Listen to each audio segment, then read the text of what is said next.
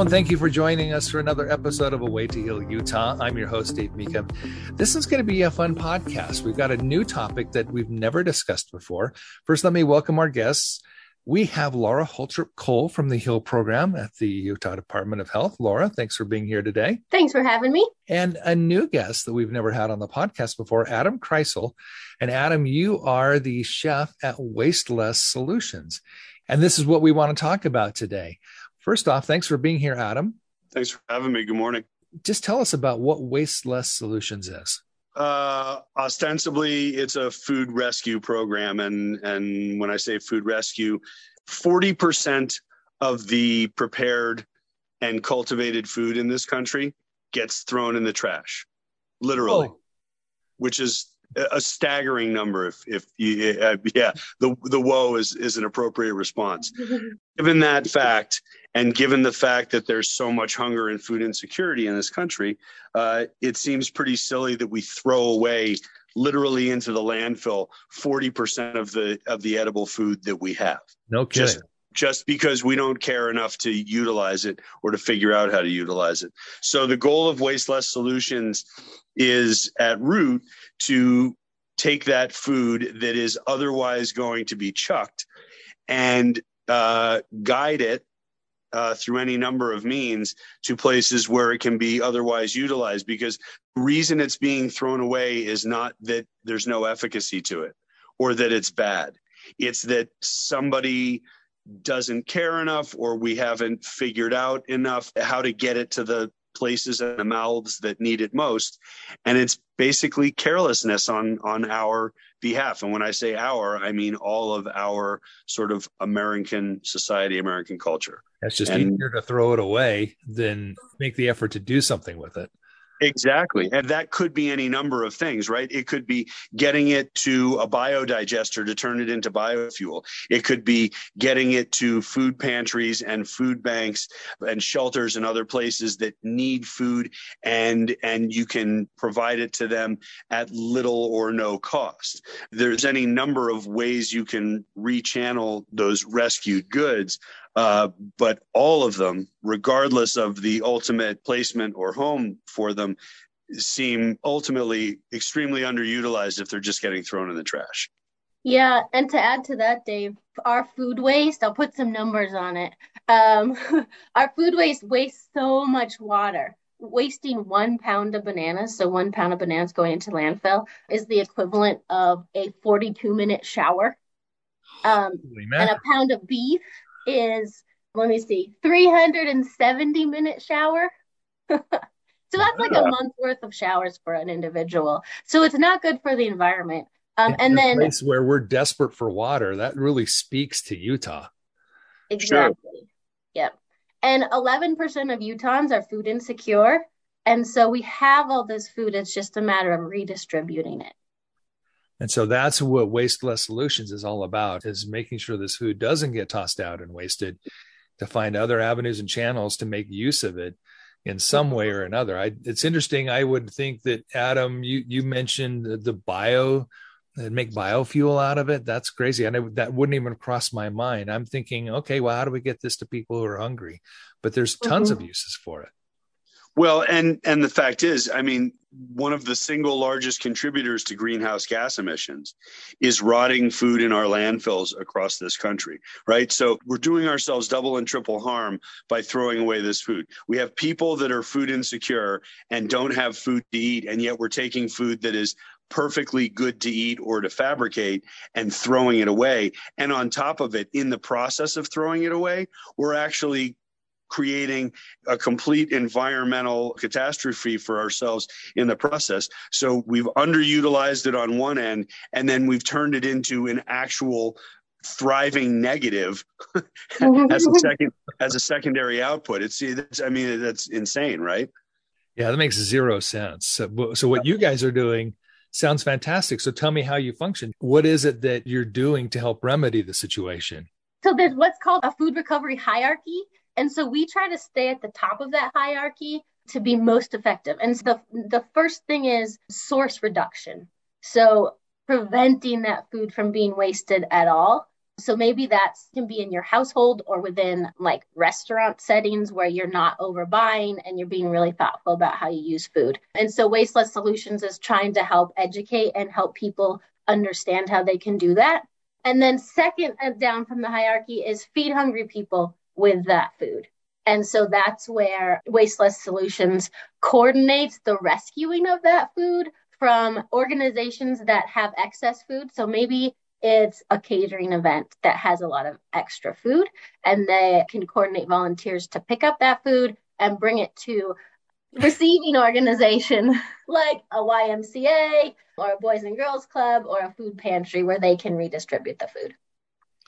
That's really great. I mean, that's fantastic. So, how much do we know? Maybe this isn't something you know, but do we know what percentage of the wasted food is coming from commercial organizations like restaurants versus what's happening in the home? That's a really good question, Dave. I don't know that. So, Waste Less Solutions, all of their food rescues come from organizations at the organizational level, not at the individual household level. But there is significant waste in both um, both places. Think of all of those, you know, whether it's commercial or just, you know, I mean, hospitals, schools, restaurants, how many places are handling food? There has to be just these massive amounts of overproduction or overprepared food that just gets tossed. And how much of this you guys could take and do good with? I mean, that's incredible to think about this some of it is over prepared food, Dave, but the part that's the hardest part, and this, listen, if you run a business based on food production, preparation, and retail or wholesale, wholesale sales, you in theory have a pretty good handle on your waste to a certain extent from the production side because you're trying to pinch your pennies, right? I mean, any food service business is a crazy business to be in, anyways, because your good is so perishable and because you're throwing away money every time you throw away prepared food. Right. So, to that extent, I think, yes, there is over purchasing in those instances. And yes, there's over preparation, especially in restaurants where you have less a la carte service and food services where you have less a la carte service. But there's a couple of huge contributors. In terms of the educational component of it, teaching people, getting them to understand why and how not to waste food in their homes is a huge one because as a consumptive society, especially in the United States, we overbuy, right? We shop at big box stores. We shop at places like Costco because it's quote unquote a great deal. And we see this pricing for the food cost. And we already have such a low food cost in this country, generally speaking, anyways, in certain ways, because of the way farming subsidies work and what we do to keep prices low and kind of kill the people economically that are producing the food on the front end, the farmers and the fabricators and whatnot. So you have people in the home that are overbuying because they feel like they need to get a deal. And then they don't know how to utilize it or they don't feel like they need to utilize it and throwing it away there. But the other component of it is that the retailers themselves, the grocery stores and other entities, they feel like they need to present a visual, right? Sure. So they can't they can't have a pepper that is misshapen or they can't have a, a, piece of fruit that has a bruise. All of that stuff, the volume of that food that is not even making it to shelves or is making it to shelves and then getting removed because it has an arbitrary expiration date written on it that is not an actual expiration date. It's a best by yeah. theoretical date, but it far exceeds the actual date on the on right. the package or whatever it is, that's where the food waste gets crazy. When we can go to a place like Restaurant Depot that is open to both the public and to resale entities like me, and they say, "Oh yeah, well we'll have 1 to 15 pallets of food for you this week." And you you go, "What? What did you just say? 15 pallets of food that you're not going to sell?" That are just going to go nowhere and it's like written into their business model. That's insane. Yeah and not only that but that's one thing that if that's the case then we're keeping food prices on everything else artificially high because they still need to make a profit when they're giving away 15 pallets of food. It's nuts. There was a point at which when we were doing this food fabrication one night we got five whole cryovac vacuum sealed new york steaks. This is like a 12 to 20 pound fully ready to butcher and portion New York primal cut of beef that was going to go in the trash because the cardboard case in which it had come originally from its distributor was broken on the side. And as a result, they didn't want to or couldn't sell it as a whole case. And it's not built into their business structure to sell the fully finished primal cut that is completely vacuum sealed and ready to go and has total food efficacy they couldn't sell it as a single piece. And so these five New Yorks, literally like 80 pounds of beef, was going to go in the trash. I mean, it is mind boggling. I think we've really established this challenge and this problem well. This is crazy that this is happening. And it's such an opportunity to help other organizations and make better use of this food. I think that a lot of this starts at home. You were talking about folks who shop at the big box stores, you know, Costco or wherever. And to be clear, there's nothing wrong with buying in bulk if you get a better deal on it. The trick is knowing how to use it so you don't waste it. Right. Exactly. And so, exactly. And Laura, are you guys doing an educational component as part of the organization? Yes, that's a huge part. So that's one of our, our three, I guess we could say, pillars of wasteless solutions. But because it does start in your home, and sometimes these problems are so big that it feels a little bit like, what am, what can I do? And there's a lot you can do. So, like Adam mentioned, you can understand those dates that come on food. For example, they're not expiration dates. You can use your other senses to really see if the food is still good to eat. Like if it smells funny or it looks funny or it's slimy, that means you shouldn't eat it. But if it's just past the date, that's purely a date about quality and it has this. nothing to do with safety. I just wish I could convince my family of this. it is pretty ingrained in our culture. It I know. Really so we're trying to get the word out that that is not about safety. Uh-huh. And really so is. And it really is a cultural change. I think so much like as a dietitian I I get people who say, "Well, fruits and vegetables they just go bad so quickly." And that's sort of true, but for a lot of them, we have a week or sometimes more where they're still good to eat. It's just a matter of getting it in your regular daily habits and meal planning to use it. Right. And sometimes if you've got uh, a, a, fruit or a vegetable that maybe doesn't look that appealing just to eat by itself, you can use it in cooking, right? Um, mm-hmm. Usually, if we have a bunch of bananas that starts to go bad, my wife or my daughter will make banana bread out of it. Yep. There's always a use for it. You know, even if that banana is looking a little sad, let's do something else with it. Yeah, and there's wasteless solutions. Social media has great tips on what to do at the household level to avoid throwing the food away, but to give it kind of a second life. So on Instagram or Facebook, look up wasteless solutions. I love this. And, and in the show notes, we'll provide that information. So if I am an organization, we've got the home, but if I'm an organization and I'm in a situation where it's a grocery store, restaurant, or whatever, and I've got this extra food, how can I contact and work with Waste Less Solutions to make use of that food? Probably the easiest way is go to our website. And I'm saying I because I'm on the board of Waste Less Solutions. Probably should have mentioned that earlier, but wastelesssolutions.org and you'll be able to find out how to contact and become a donor. I love this. I love what you guys are doing. This is fantastic. Adam, you're doing great work. And Laura, this is such a service to the community in every way. There's no downside to this. We should not be throwing away food ever. That's very well stated, Dave, in that you're right. There is no downside to it, like literally zero. And there's about 98 upsides. Yeah. So, I mean, why aren't we doing this? this makes just total sense and it can help out so many people in so many different ways rather than making expensive fertilizer. Exactly. Yeah and, and, i think that's a neat thing about wasteless is that we really do make it easy for donors and receivers. Like we do all the legwork. So it's just a matter of communication beyond that so, um, are you guys a Utah-based organization? And if so, where are you now? And, and what what's the plans for expanding down the road? I assume there's plans to expand. Big time. Yeah, so we're Utah based. We do use an app that's a national app, as in like a phone app to coordinate all this. But yeah, right now we have donors and recipients in Salt Lake County, Utah County, and then up in Ogden. And then Adam is very much involved as a chef in some of the future directions that we're going in. I don't know if you want to talk about the prepared food really quickly, Adam. Sure.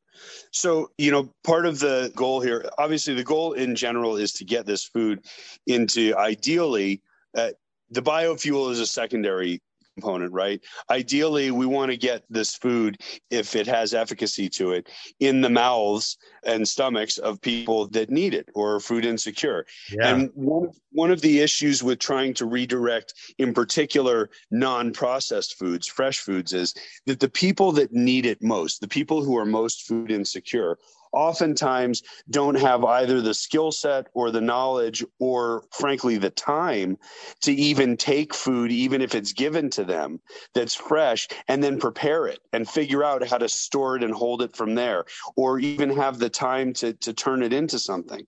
So in my world I say to myself, all right, well, I'm a skilled set of hands. And why don't I take this rescued food and turn it into something that doesn't then need to be turned into something else, right? It is the component of, or it is the full meal for something prepared now that can go to you. So where this goes ultimately is that if we're rescuing this food and we want to turn it around, but in turning it around, we don't want to redistribute it as a raw product, we need a space and a hub in which we can take it, receive it, figure it out, process it, and then fabricate it and turn it into something that's a more usable, consumable, good for the people that we're trying to get it to and then give it to them that requires us to make that to to build that facility. And that's our end goal right now is to have a food hub where we can be redistributing some of that fresh product and turning it around and sending it to places where it can be prepared or is needed but also taking the rest of it and turning it into directly consumable prepared goods that we can redistribute directly from that food hub and go straight into people's mouths to actually eat. So, yeah. one way we can help is if we have the extra food as an organization, we can give it to you. But if I am just a guy on the street and I think this is great, what can I do to help?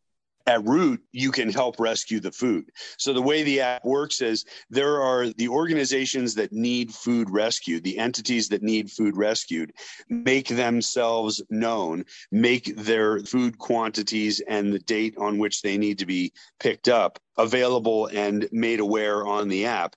And people then sign up on the app they're alerted to the fact that, oh, a food rescue is happening at this organization as of this moment. And then they sign up to be the intermediary and get that food from place A to place B, because that's the hardest part. And these are scheduled events. So it's it's really like, hey, I'm free on Mondays at four o'clock. I can every Monday at four o'clock or or maybe just this Monday at four o'clock. I'll go to this restaurant pick up their food that they have, put it in the back of my car. I'll drive one or two miles, drop it off, and then I've rescued that food. That's great. So this is not something I'm sure if somebody's got a lot of extra cash and they want to donate it, that's probably okay. But that's always okay. Yes. and you guys are a 501c3, so this is a tax deductible thing. You know, you're, that's right. You're getting a benefit there as well.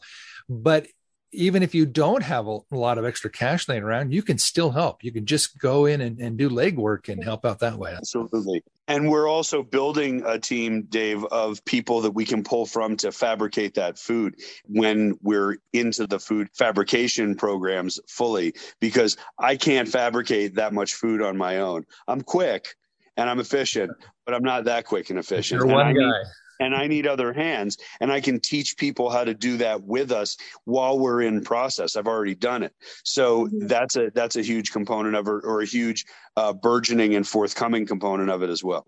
Yeah, if you like to be in the kitchen, you can help there. And what Adam exactly. means by fabricating food, he means cooking. He means making really delicious meals that he comes up with with some crazy ingredients.